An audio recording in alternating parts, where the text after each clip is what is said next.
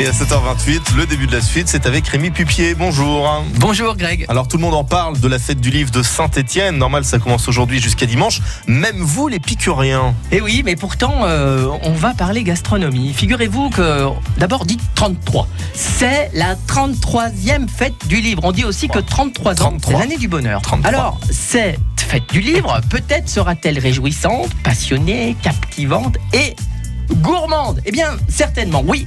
On va se nourrir intellectuellement, mais cette année, on va même se nourrir, on va dire gastronomiquement. Je sais pas si ça se dit. Eh oui, c'est sur la place d'Orient qu'on va se régaler. C'est la fête du livre, mais côté jardin.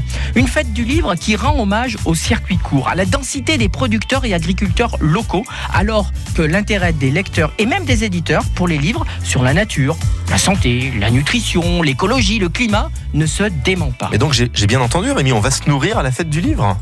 Alors ça, vous l'avez pas euh, oublié. hein Ah non, Euh, non. Oui, euh, et pas seulement avec des mots en bouche. C'est le chef cuisinier Gabriel Ladavière qui sera aux commandes de l'espace dégustation. Ça va envoyer du lourd et je vous garantis que ça sera chouette. D'ailleurs, chouette, c'est le cas de le dire puisque c'est le thème de la place, c'est la chouette.